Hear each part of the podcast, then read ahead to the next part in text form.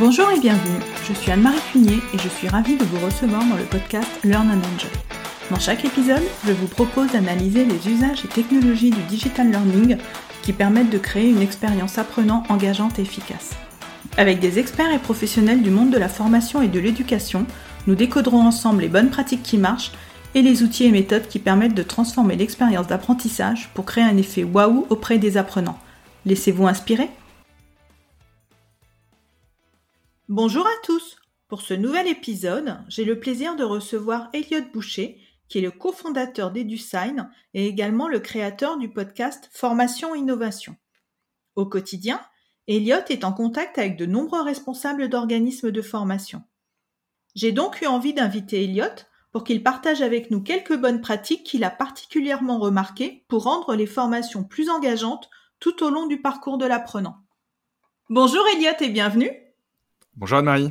Alors je suis ravie donc de t'accueillir euh, dans le podcast pour ce nouvel épisode, donc dans lequel tu vas partager avec nous ta connaissance des bonnes pratiques que mettent en place les organismes de formation pour rendre les formations plus engageantes.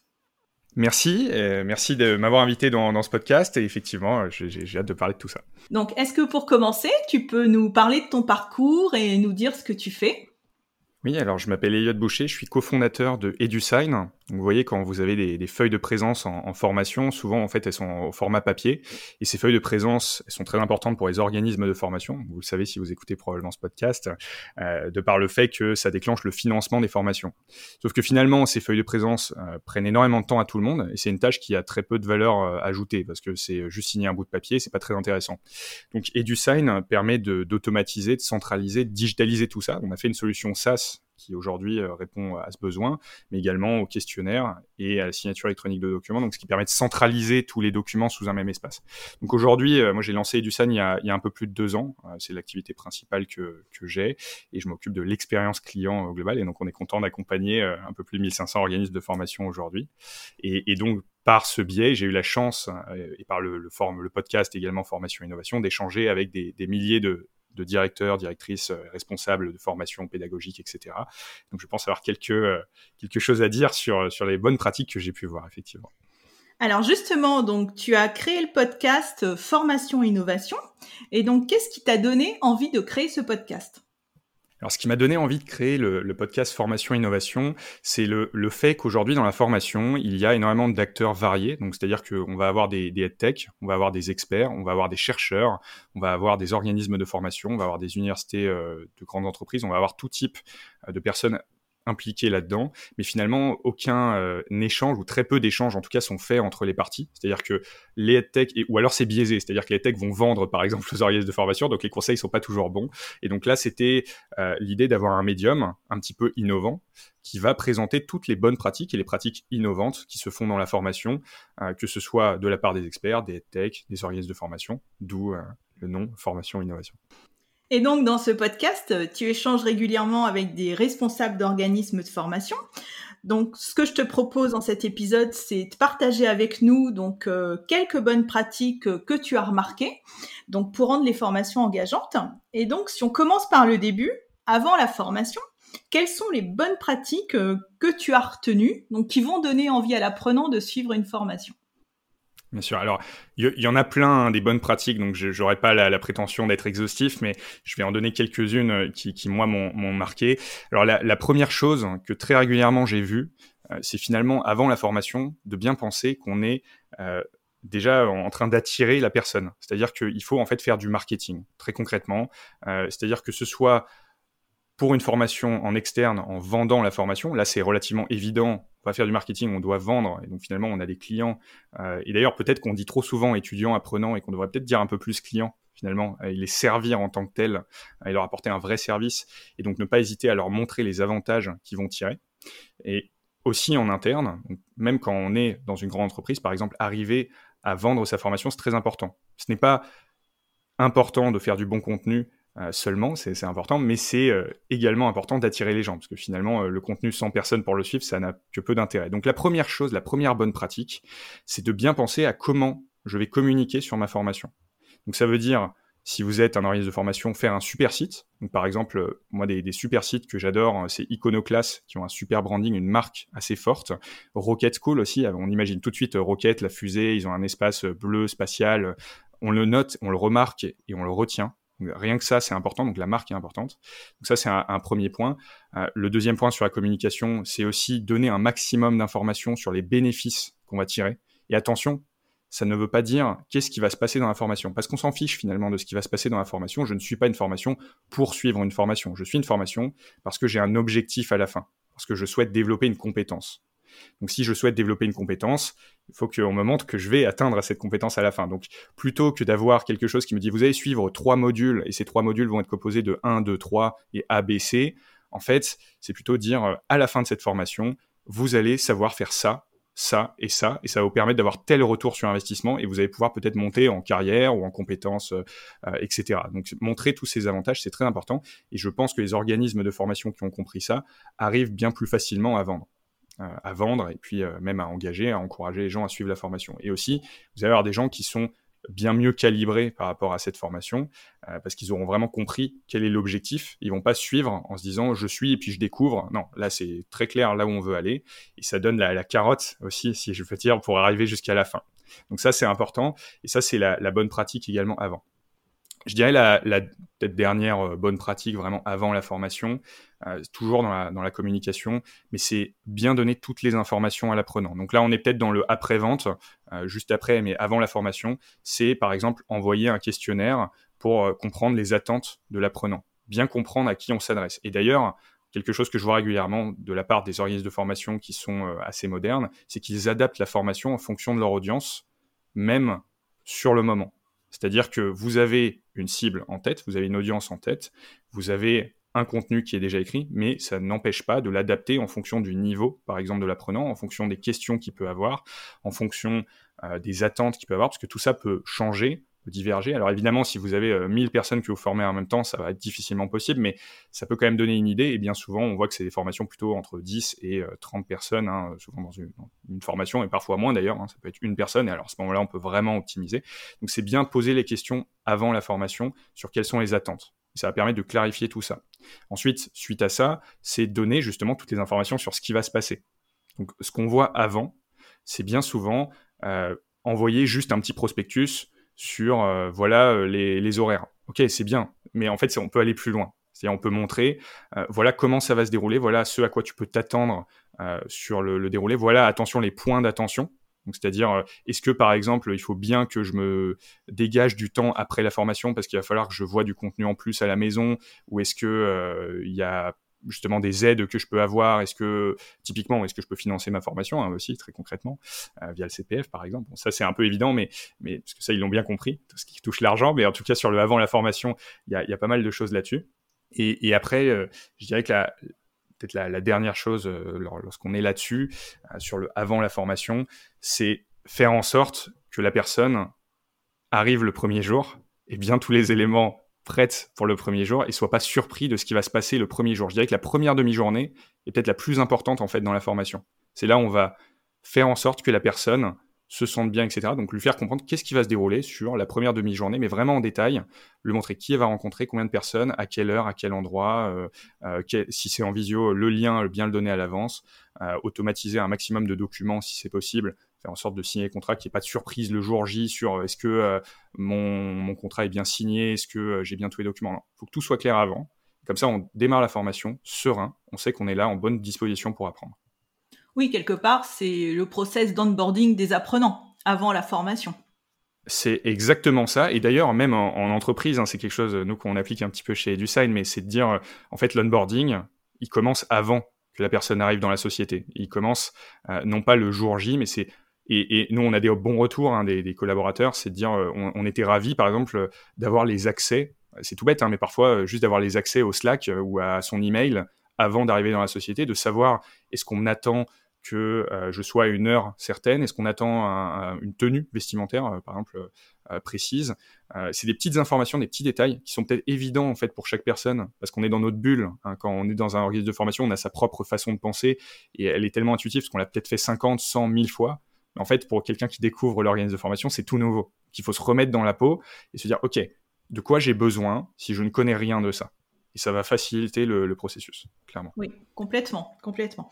Et donc après, donc une fois que notre apprenant a commencé sa formation, donc euh, quelles sont les bonnes pratiques que tu as trouvées intéressantes, que tu as pu remarquer pour le garder quelque part captif pendant la formation, pour qu'il n'abandonne pas, pour qu'il ait envie de continuer, pour qu'il prenne plaisir aussi à suivre sa formation?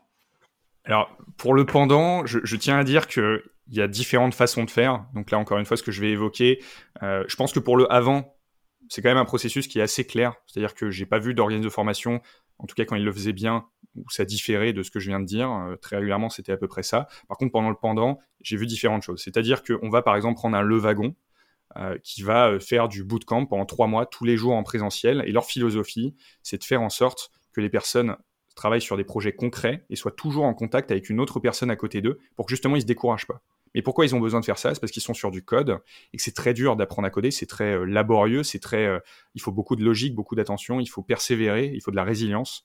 Et donc pour euh, contrer ce, ce, ce besoin de résilience très fort, eh bien on va essayer d'encourager les gens à communiquer entre eux, euh, être sympa, avoir de la, euh, ils ont des moments ensemble pendant la journée et ça c'est important. Donc ça, c'est dire finalement si on retient un peu le, l'aspect macro, c'est faire en sorte encore une fois par rapport à son audience de s'adapter et de bien comprendre quelles sont les difficultés, quels sont les problèmes, quels sont euh, les, les points d'attention qu'on doit avoir et, et faire en sorte de les contrer. Donc ça peut être, en l'occurrence, pour Le Wagon, faire en sorte qu'il y ait beaucoup d'interactions, que ça soit beaucoup en présentiel, mais ça peut aussi être à l'inverse, de dire, par exemple, moi je vais m'adresser, euh, je suis un organisme de formation qui va m'adresser, qui va s'adresser à des, des employés qui sont déjà en train de suivre un travail. Donc, par exemple, je pense à Émile, euh, qui est un organisme de formation qui va former des gens qui, bien souvent, sont dans, déjà en poste, donc qui ont assez peu de temps. Et donc là, ils ont fait en sorte que pendant la formation, la formation, pareil, soit adaptée, donc au niveau des horaires, mais aussi au niveau du fonctionnement. Et donc, au niveau du fonctionnement, ça veut dire, par exemple, ici, utiliser très fortement la classe inversée. Faire en sorte... Et ça, d'ailleurs, je trouve que c'est, euh, de manière générale, quelque chose de, d'intéressant, euh, c'est de passer... d'un format qui est descendant, c'est-à-dire de la personne qui est le sachant, qui est le formateur, qui est dans une classe, qui va donner l'information, puis les élèves qui vont juste écouter un peu bêtement, hein, comme euh, au collège, lycée, euh, et cetera. On écoute l'information, on s'endort un petit peu la plupart du temps parce que ça, c'est pas, c'est pas vraiment fait à notre rythme, parce que soit on est trop rapide, soit on est trop lent. Donc si on est trop lent, on, bah, c'est bon, on abandonne, soit on est trop rapide, on s'ennuie. Donc ça convient à très peu de gens. Et donc la classe inversée qui permet d'aller à son propre rythme, et le formateur qui va se positionner beaucoup plus comme un coach, comme un accompagnant, qui va expliciter les points difficiles pendant la formation. Mais finalement, on, on appelle ça la formation, mais j'ai presque envie de dire le moment d'échange, quoi, le, le coaching. Euh, et c'est, c'est à ça que ça devrait servir. Enfin, en tout cas, c'est à ça que euh, ça sert bien souvent. Ou alors, c'est pour des cas concrets. Donc là, typiquement, je, je crois savoir que Émile, euh, ils prennent le temps de faire des cas concrets, des cas un peu plus difficiles probablement, euh, et, et des choses sur des vraies données à ce moment-là. Donc ça, ça peut être le, le moment, donc dire arrêtez de montrer des slides et vraiment passer sur quelque chose qui est automatisé, qui est digital probablement euh, pour euh, l'apprentissage. Et ensuite, pour tout ce qui est vraiment euh, compréhension profonde, pour ce qui est cas concret, euh, bien plus précis, les échanges avec les pairs, à ce moment-là, ça a du sens de collaborer, donc soit d'avoir une visio, soit euh, d'être, euh, d'être en, en présentiel même. Donc ça, c'est, c'est quelque chose pendant. Après, sur le, le pendant, moi, il y, y a des choses que je trouvais intéressantes, euh, qui étaient, euh, la, par exemple, la, alors ça, pareil, encore une fois, ça dépend de l'audience, mais la euh, gamification, un tout petit peu, de la formation. Alors, attention, gamifier, ça ne veut pas dire forcément juste mettre des points pour mettre des points. C'est pas tellement ça.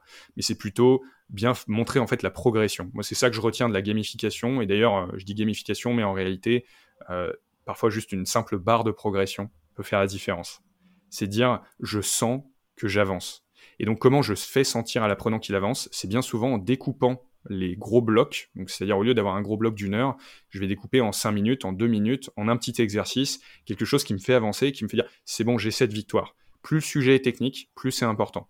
Parce que forcément, lorsqu'on est sur une compétence managériale, euh, peut-être qu'il y a moins ce blocage, parce que en fait, même si on est mauvais, on ne s'en rend pas forcément compte, donc à la limite, ce n'est pas très grave. Euh, par contre, dès qu'on est sur du technique, là, c'est beaucoup plus dur, et ça demande de la résilience, donc il faut se motiver. Donc pour se motiver, la gamification, c'est très fort. Et ça, c'est quelque chose que on peut voir. Euh, enfin, je trouve que les, les organismes qui font du, du code, du développement, sont très forts à ça, mais c'est applicable en fait partout. C'est-à-dire que euh, on va voir, par exemple, c'est euh, une EdTech qui s'appelle MicroDoing euh, qui va faire en sorte de transformer les formations en micro-actions. Vraiment, c'est, euh, et on le voit dans le nom, un micro-doing. Et donc là, par exemple, si on voit un cas très concret, c'est euh, la personne qui est vendeuse en magasin. Euh, pour se former, avant, comment ça se passait ? Elle allait au siège, elle suivait une formation pendant une journée, elle s'endormait un petit peu, elle retenait la moitié des choses, elle allait sur le terrain, et puis elle apprenait en fait sur le tas, euh, ce qui est très bien d'apprendre sur le tas aussi, mais disons qu'il n'y avait pas un vrai accompagnement tout au long. C'est-à-dire, il n'y a pas de formation continue, en fait. Donc là, c'est vraiment la formation continue, mais donc dans, dans le travail. Euh, et ce que je trouvais assez fort, c'est que là, ils avaient cette application où, euh, dès lors que la personne, et typiquement un vendeur, par exemple, a généralement un petit peu de temps, euh, de temps en temps, pour faire quelque chose, va faire un petit bout de mobile learning en deux, trois, cinq, dix minutes, en petits blocs même de, de deux minutes et en faire dix, hein, ça peut être ça aussi. Euh, mais du coup, continuer de manière... Euh, continue à s'améliorer et surtout à voir les effets tout de suite. Et ce que je trouvais particulièrement intéressant dans l'approche, c'est donc on prenait les petites sizes, les, les petites informations, on disait ok, maintenant applique-le. Donc c'est dire ok, maintenant je vais, j'ai compris par exemple que pour vendre, il faut que, je sais pas, je dis un truc au hasard, hein, mais euh, il faut que la personne, je lui dise euh, plutôt euh, salut plutôt que bonjour. Et bah ok, pour, pour X raisons, parce que c'est une audience ciblée, et cetera. Bah, après on adapte la formation. Bah, je vais le tester tout de suite. Et puis, ok, j'ai compris, super, je l'ai retenu. Et en fait, il y a ce truc de dire, euh, la, la formation, c'est pas cent pour cent de l'apprentissage juste descendant, encore une fois, et hop, c'est bon, la théorie, je l'ai, je l'ai compris. Euh, c'est pas en... Pour apprendre à faire du vélo, on lit pas un livre. Euh, oui. On, est, on, on, on apprend la théorie vélo. Rapidement, et puis voilà, maintenant on fait le vélo, et puis c'est comme ça qu'on apprend, et c'est très bien, on tombe une fois ou deux, c'est pas grave, on se relève, et puis on continue. Bah, c'est la même chose, euh, c'est dire, là, il faut faire très concrètement. Donc ça, le...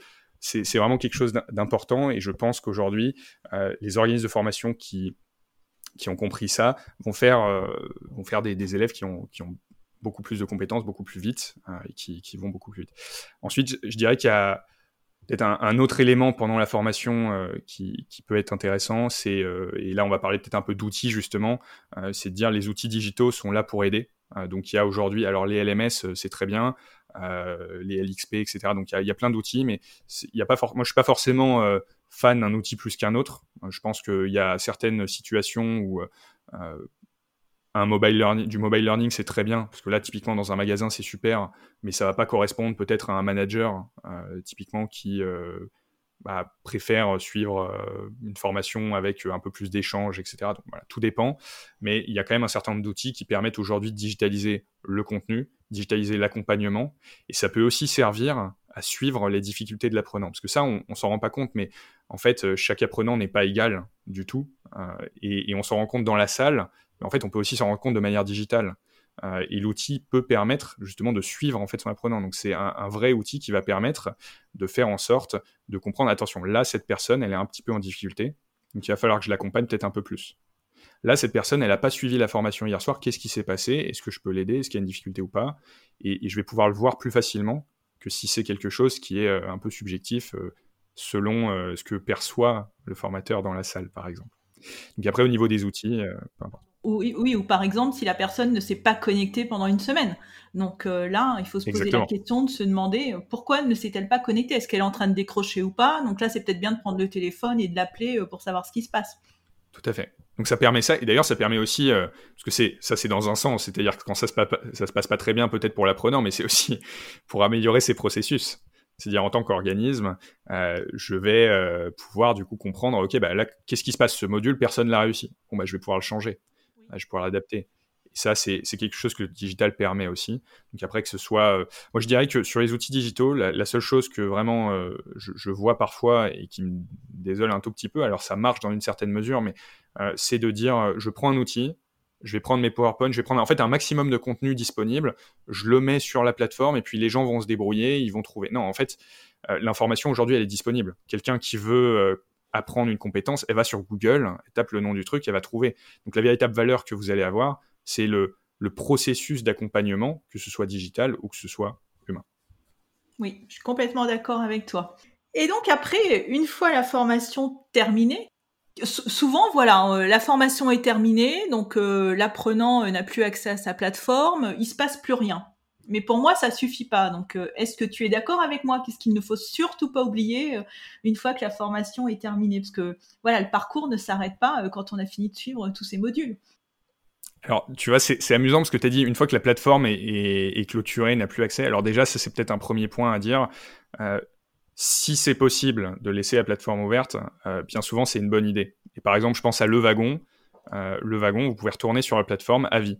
Alors, ah, avis, on verra si... Euh, voilà, mais, mais en tout cas, c'est de dire, OK, j'ai payé pour la formation, il n'y a pas de raison que je ne puisse pas euh, reçu la formation derrière. Il y a le risque, effectivement, que l'on passe le compte à quelqu'un, et cetera. Mais en réalité, quelqu'un, à la limite, qui va voir ce compte. En fait, la valeur ne réside pas, encore une fois, dans le contenu. Elle réside dans l'accompagnement. Et donc, si vraiment la valeur est dans l'accompagnement, lâcher le, l'accès à la plateforme, en fait, ça n'a aucune importance. Oui, surtout, que, surtout qu'on peut avoir envie de retourner voir euh, certains points euh, dont on se rappelle ou on ne sait plus comment faire. Et moi, je trouve que c'est important. Exactement. Justement de pouvoir avoir accès à cette plateforme encore après, parce que en plus, le fait que, le, que, que les accès soient coupés à un certain moment, par exemple, on dit une formation sur six mois, au bout de six mois, les accès sont coupés. Mais je trouve que c'est hyper stressant parce que si tu n'as pas forcément le temps d'aller jusqu'au bout, bah, tu te dis mince, j'ai payé et je ne vais pas aller jusqu'au bout, ou alors il faut que je, j'engrange tout à une vitesse rapide pour ne pas perdre le contenu pour lequel j'ai payé. Tout à fait. C'est... Et, et d'ailleurs, bon, après, il y en a qui ne seront pas d'accord, hein, et je, je l'entends, mais euh, c'est, c'est une réticence qu'ont beaucoup de formateurs, hein, qui est de, de donner leurs slides à leurs apprenants. Pour moi, en fait, euh, si, si vous avez mis beaucoup d'informations sur les slides, c'est probablement que les slides ne sont pas très bonnes, premièrement. Euh, donc déjà, ça, c'est, c'est une chose. Et à la limite, euh, encore une fois, euh, voilà, le contenu est là ailleurs, donc ce n'est pas très grave. Je pense qu'il n'y a vraiment que certains cas où euh, les slides, il y a une justification de ne pas les donner, c'est des sujets vraiment euh, très sensibles avec une méthode ultra secrète ou je ne sais quoi, mais pour la plupart des formations, il n'y a pas de raison en fait, de ne pas donner ces slides. Et si c'est copié, à la limite c'est copié, et en fait tant mieux, vous aurez partagé la connaissance ou euh, ça permettra de vous faire connaître, donc ce n'est pas forcément une mauvaise chose. Donc pour revenir sur, sur qu'est-ce qui est important sur après la formation, donc il y a euh, l'accès au contenu qui pour moi est, est, est intéressant à avoir, et puis il y a, il y a la, la communauté. C'est-à-dire, ça, c'est quelque chose euh, que je vois énormément se développer sur les organismes de formation qui performent. Et quand je dis énormément, en fait, c'est, c'est systématique. C'est-à-dire, ceux qui réussissent le mieux ont fait en sorte de transformer leurs apprenants, leurs clients, en véritables ambassadeurs. Alors, pas tous, hein. Ça peut être quinze à vingt pour cent des gens qui deviennent véritablement ambassadeurs. Mais ces gens-là vont faire en sorte que la formation soit recommandée, que la formation soit améliorée aussi, parce qu'il va y avoir énormément de feedback qui vont être donnés de la part de ces gens-là, qu'il y ait une véritable... un esprit de corps, une communauté qui se crée autour, généralement, euh, d'un, d'un groupe de personnes liées à la formation qu'ils ont suivie ensemble, de la cohorte. Euh, et d'ailleurs, le cohort-based learning, qui est intéressant hein, aussi, euh, donc, qui prend cet aspect communautaire. Euh, donc, on prend plusieurs personnes, on les fait suivre vraiment la formation en même temps. Alors, finalement, le concept est un petit peu, euh, un petit peu basique, hein, j'ai envie de dire, mais c'est de manière digitale, donc c'est intéressant. Et, et donc, finalement, euh, dire la, la communauté est très importante. Donc, la communauté, d'ailleurs, c'est dans le après, mais au final, c'est aussi dans le pendant, hein, je dis ça, et d'ailleurs même pendant le avant, hein, ça peut commencer avant. Et par exemple, si on regarde O'Clock, euh, donc l'organisme de formation O'Clock, c'est intéressant parce qu'on peut rejoindre leur communauté, euh, même en fait en n'étant pas dans l'organisme de formation. Donc on rentre dans cette communauté et on, on, je pense qu'on reste dans la communauté après. Et on voit pareil, encore une fois, Le Wagon hein, qui euh, euh, s'est développé non pas, très honnêtement, je pense, parce que leurs formations sont euh, incroyables, mais très probablement parce qu'ils ont une communauté de malades. Et ils vendent à une audience bien spécifique, c'est-à-dire les entrepreneurs euh, qui souhaitent développer des compétences de tech ou les employés qui souhaitent devenir entrepreneurs et développer des compétences de tech. Ça crée une communauté de gens qui sont similaires, ça crée de la notoriété là-dessus. Donc en fait, ils deviennent le leader sur leur verticale, sur cette niche, et c'est comme ça qu'ils se développent. Il n'y a pas besoin de s'adresser à tout le monde. Mais donc, pas oublier que c'est pas... Euh, et ça, on le, je le vois parfois dans les organismes de formation qui sont euh, peut-être un peu moins bons, euh, c'est... Euh, je vais chercher les clients, je donne le service, je leur parle pas trop, hein, le moins possible quand même, il hein, faudrait pas, faudrait pas qu'il y ait une relation qui se crée. Hein. Euh, et puis, euh, c'est bon, c'est fini, salut, euh, bonne journée, merci, euh, au revoir, si vous voulez racheter, c'est par ici le bouton. Euh, mais en fait, non, c'est, c'est, c'est pas ça la, la vraie valeur, hein, c'est, c'est comme un... Et on le voit d'ailleurs dans les, dans les niveaux de service, hein, si euh, vous allez acheter sur un logiciel et que le logiciel vous dit, bah voilà, c'est là pour acheter, et puis euh, qu'en fait, vous posez une question et que vous avez la réponse au bout de trois semaines, bon, euh, bah, vous comprenez très vite qu'il euh, y a de plus fortes chances que la personne euh, parte et ne recommande pas le logiciel. Bah, c'est la même chose en formation. Hein. Euh, c'est de dire, il, il faut avoir un, un, un engagement, et c'est pas parce qu'on n'a pas de ressources qu'on peut pas le faire. C'est-à-dire que euh, on n'a pas besoin d'énormément de ressources pour lancer une communauté. On peut faire un Slack, euh, on peut faire un Discord, c'est des outils gratuits qui se lancent très facilement. On peut faire un Facebook group, euh, on peut voilà. Donc c'est pas, il n'y a pas de, de raison pour laquelle ça se fait pas. Et je pense que par contre, la condition, c'est évidemment que la formation soit intéressante et que les gens se ressemblent à un minimum, ou en tout cas à un intérêt commun. Et ça, normalement, ça devrait être le cas. Oui. Et donc, avec euh, tout ce que tu viens de nous dire, quels sont pour toi euh, les ingrédients de base d'une formation euh, réussie ? Alors, on va, on va essayer de résumer, du coup, euh, c'est ça ? euh, Alors, pour, pour moi, les, les ingrédients de base d'une formation réussie, c'est donc une bonne préparation euh, en amont, une bonne communication, et peut-être d'ailleurs penser la formation en ayant la communication en tête et en ayant la cible en tête avant même de faire quoi que ce soit. Donc, c'est pas partir de ce que l'on sait, mais vraiment partir de ce dont la personne a besoin, de l'objectif. Donc ça, c'est le, le premier élément. Après, je pense que le pendant, en fait, va découler naturellement de tout ça au niveau du contenu, au niveau de la pédagogie. Et je pense que les gens sont suffisamment... Et d'ailleurs, je vois que le, sur le secteur euh, de la formation, de manière générale, on a beaucoup d'experts en pédagogie, on a beaucoup d'experts en, en formation. Donc, je pense qu'on n'en manque pas. Je pense qu'il y a, il y a tout ce qu'il faut là-dessus. Euh, en revanche, on, on manque peut-être un tout petit peu de, euh, de, de compréhension de comment la tech peut venir intégrer, enfin, s'intégrer là-dedans et faire en sorte de... de booster euh, tout ça. Euh, c'est pas euh, la tech versus l'humain, c'est la tech pour booster l'humain. Euh, c'est la tech pour faire en sorte que... Je veux dire, c'est comme si on disait, bah non, en fait, le téléphone, euh, c'est horrible, ça déconnecte les gens. Bah euh, oui, effectivement, peut-être un petit peu, mais en fait, si vous l'utilisez bien, c'est quand même merveilleux. Bah, c'est un petit peu la même chose hein, pour les outils en formation. Euh, si vous en faites n'importe quoi, ça ne fonctionnera pas, mais si vous réfléchissez à comment l'intégrer dans le processus euh, de la manière à ce que ce soit... Euh, intéressant pour les apprenants et que ça, ça serve vraiment un objectif, ce soit pas un outil pour un outil. Faut pas d'ailleurs chercher les outils pour les outils, hein. Ça, c'est une question qu'on pose souvent, c'est quel est l'outil euh, que vous recommandez pour les formations ? En fait, ça n'a, ça n'a aucune importance. Euh, c'est, c'est, pour moi, les seuls outils qui sont importants, c'est vraiment les outils qui vont vous faire gagner du temps sur ce que vous n'avez pas envie de faire. À la limite, là, euh, effectivement, c'est important de les avoir. Euh, mais finalement, après, dans la formation, que vous utilisiez un Wooclap, que vous utilisiez un Kahoot, que vous utilisiez euh, un questionnaire, franchement, la différence va pas, je pense, être très notable. Euh, c'est intéressant, mais disons que c'est pas ça qui va transformer la formation. Ce qui est important, par contre, c'est l'objectif, comment vous l'apportez, à qui vous vous adressez, et voilà. Et donc le après, pour moi, s'il faut retenir une chose, hein, c'est la communauté. Véritablement, je, je pense que, et il y a d'ailleurs, on peut, pour aller un tout petit peu plus loin du coup dans la réponse, il y a la communauté, mais c'est aussi donner les outils à ces apprenants pour qu'ils recommandent la formation. C'est faire en sorte, par exemple, de donner euh, les quelques phrases, les, peut-être inciter à poster sur les réseaux sociaux, peut-être envoyer un petit email, peut-être demander à trois amis euh, qui pourraient être intéressés par la formation. Voilà, il y a des choses toutes simples qui peuvent être faites, euh, qui vont permettre de, de, si la personne est contente, hein, de faire croître l'organisme de formation. Et ça, pour moi, c'est, c'est également une bonne pratique. D'ailleurs, organisme de formation, mais même en interne. Hein, je dis ça, mais euh, pour une entreprise qui fait des formations internes, évidemment, le fonctionnement est le même. Hein. On peut créer une communauté sur un sujet. On peut encourager les gens à inviter les autres personnes qui peuvent être intéressées par ce sujet. C'est exactement la même chose. Hein. Même si on n'est pas dans la vente, c'est la même chose. Eh bien, merci Elliot pour euh, toutes ces bonnes pratiques, euh, tous ces exemples. Et donc, dans ton podcast, donc, tu reçois euh, régulièrement des invités. Parmi tous tes échanges avec tes invités, lequel ou lesquels ont été les plus marquants pour toi ? C'est, c'est une bonne question. Euh, je, je pense qu'il y en a... Ouais, je pense qu'ils sont quasiment tous très intéressants et très variés en fait, donc la, la, la réponse est un peu délicate, mais euh, moi il y a, y a vraiment un organisme de formation euh, que j'affectionne particulièrement de par leur mission et de par euh, la façon dont c'est apporté, mais je pense que c'est mon côté entrepreneur qui parle. C'est le premier épisode en fait, c'est avec Cyril Pierre de Gailleur, donc, qui est le fondateur de Rocket School. Euh, et Rocket School, ce que j'adore dans l'idée, euh, c'est qu'ils vont prendre des personnes qui viennent de Pôle emploi, hein, qui sont au chômage, qui ont euh, parfois trente-cinq ans, euh, qui ont zéro compétence tech. Et ils vont les former à des sujets comme la vente pour les startups, euh, le, l'accompagnement client. Euh, et en fait, ça marche très bien. Euh, c'est subventionné. Et, et du coup, le business model est intelligent. Tout le monde y gagne. Ça réduit le chômage. Euh, et ils ont digitalisé tout le process. Donc, c'est-à-dire, avant la formation, ils ont un super branding. Et on en parlait tout à l'heure. Ils ont de la super communication. Ils ont tous les outils en interne, dont EduSign, évidemment, pour l'administratif, et cetera. Mais, donc, c'est anodin, mais faire en sorte que tout soit euh, streamliné, donc ils peuvent se concentrer sur l'essentiel, et ça, c'est important. Donc, c'est-à-dire qu'eux, ils ont fait le choix, par exemple, d'être un peu en présentiel, mais aussi en alternance. Et donc, encore une fois, d'avoir des actions réelles, donc des cas concrets. Là, l'alternance, forcément, euh, voilà. Donc, pour moi, ils ont toute la sauce là-dessus.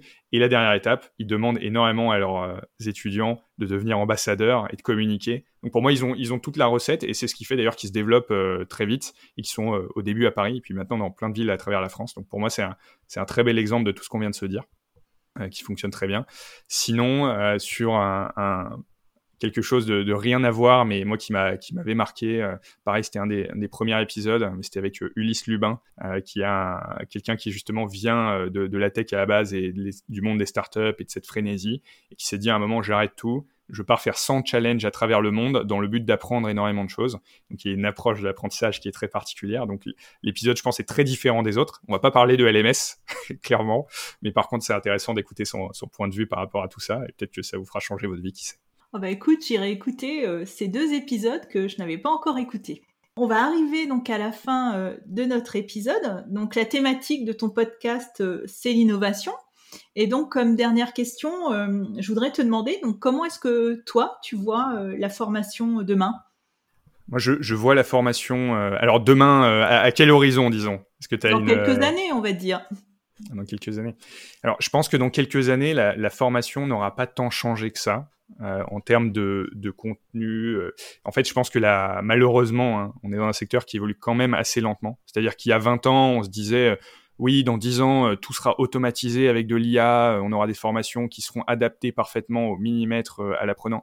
Euh, on en est extrêmement loin. Euh, aujourd'hui, on sait, enfin, en tout cas, on ne sait pas faire aujourd'hui. Euh, donc, je pense que ça va évoluer plus lentement que ce qu'on pense de ce côté-là. En revanche, moi, je, là où je pense que ça va aller beaucoup plus vite, c'est sur la digitalisation de tous les process dans l'organisme de formation. C'est-à-dire qu'ils vont devenir beaucoup plus euh, comme des, des entreprises, en fait, hein, euh, concrètement. C'est-à-dire euh, ils vont penser un peu plus en, en business et lean, tout ça. Donc, euh, enlever toutes les, les pertes de temps inutiles. Donc, ça, c'est quelque chose. Et, et ensuite, je pense que la formation va être beaucoup plus portée par la communauté, hein, va être beaucoup plus portée euh, par, euh, par le digital dans, le, dans la formation. Moi, je pense, en fait, très sincèrement, que les gens vont continuer à se former tout au long de leur vie.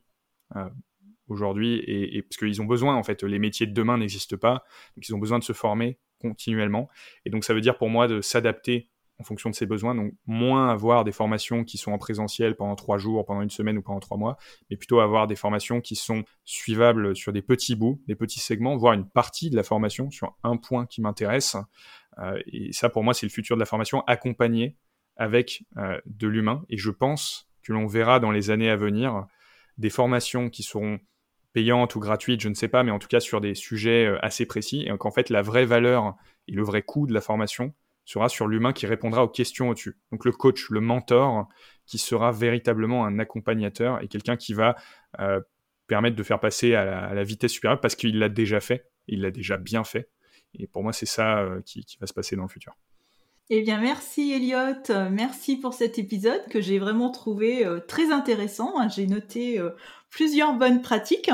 Eh bien, dans les notes de l'épisode, je mettrai comme d'habitude euh, donc ton contact LinkedIn si nos auditeurs euh, souhaitent te contacter, le site également EduSign et le lien pour aller écouter ton podcast, donc Formation Innovation. Merci Anne-Marie, c'était un plaisir. Merci beaucoup Elliot, à bientôt. À bientôt. J'espère que cet épisode vous a plu. Si vous aimez le podcast Learn and Enjoy et si vous avez envie de me soutenir, de m'aider à faire connaître ce podcast, la meilleure façon, c'est de me laisser une note cinq étoiles sur Apple Podcast ou un petit commentaire. Pensez aussi à vous abonner pour être informé de la sortie des prochains épisodes. Et pour rester en contact ou me proposer un thème que vous souhaitez que j'aborde, vous pouvez me rejoindre sur LinkedIn. Vous me trouverez sous mon nom, Anne-Marie Cunier. Je vous dis à très vite pour un nouvel épisode.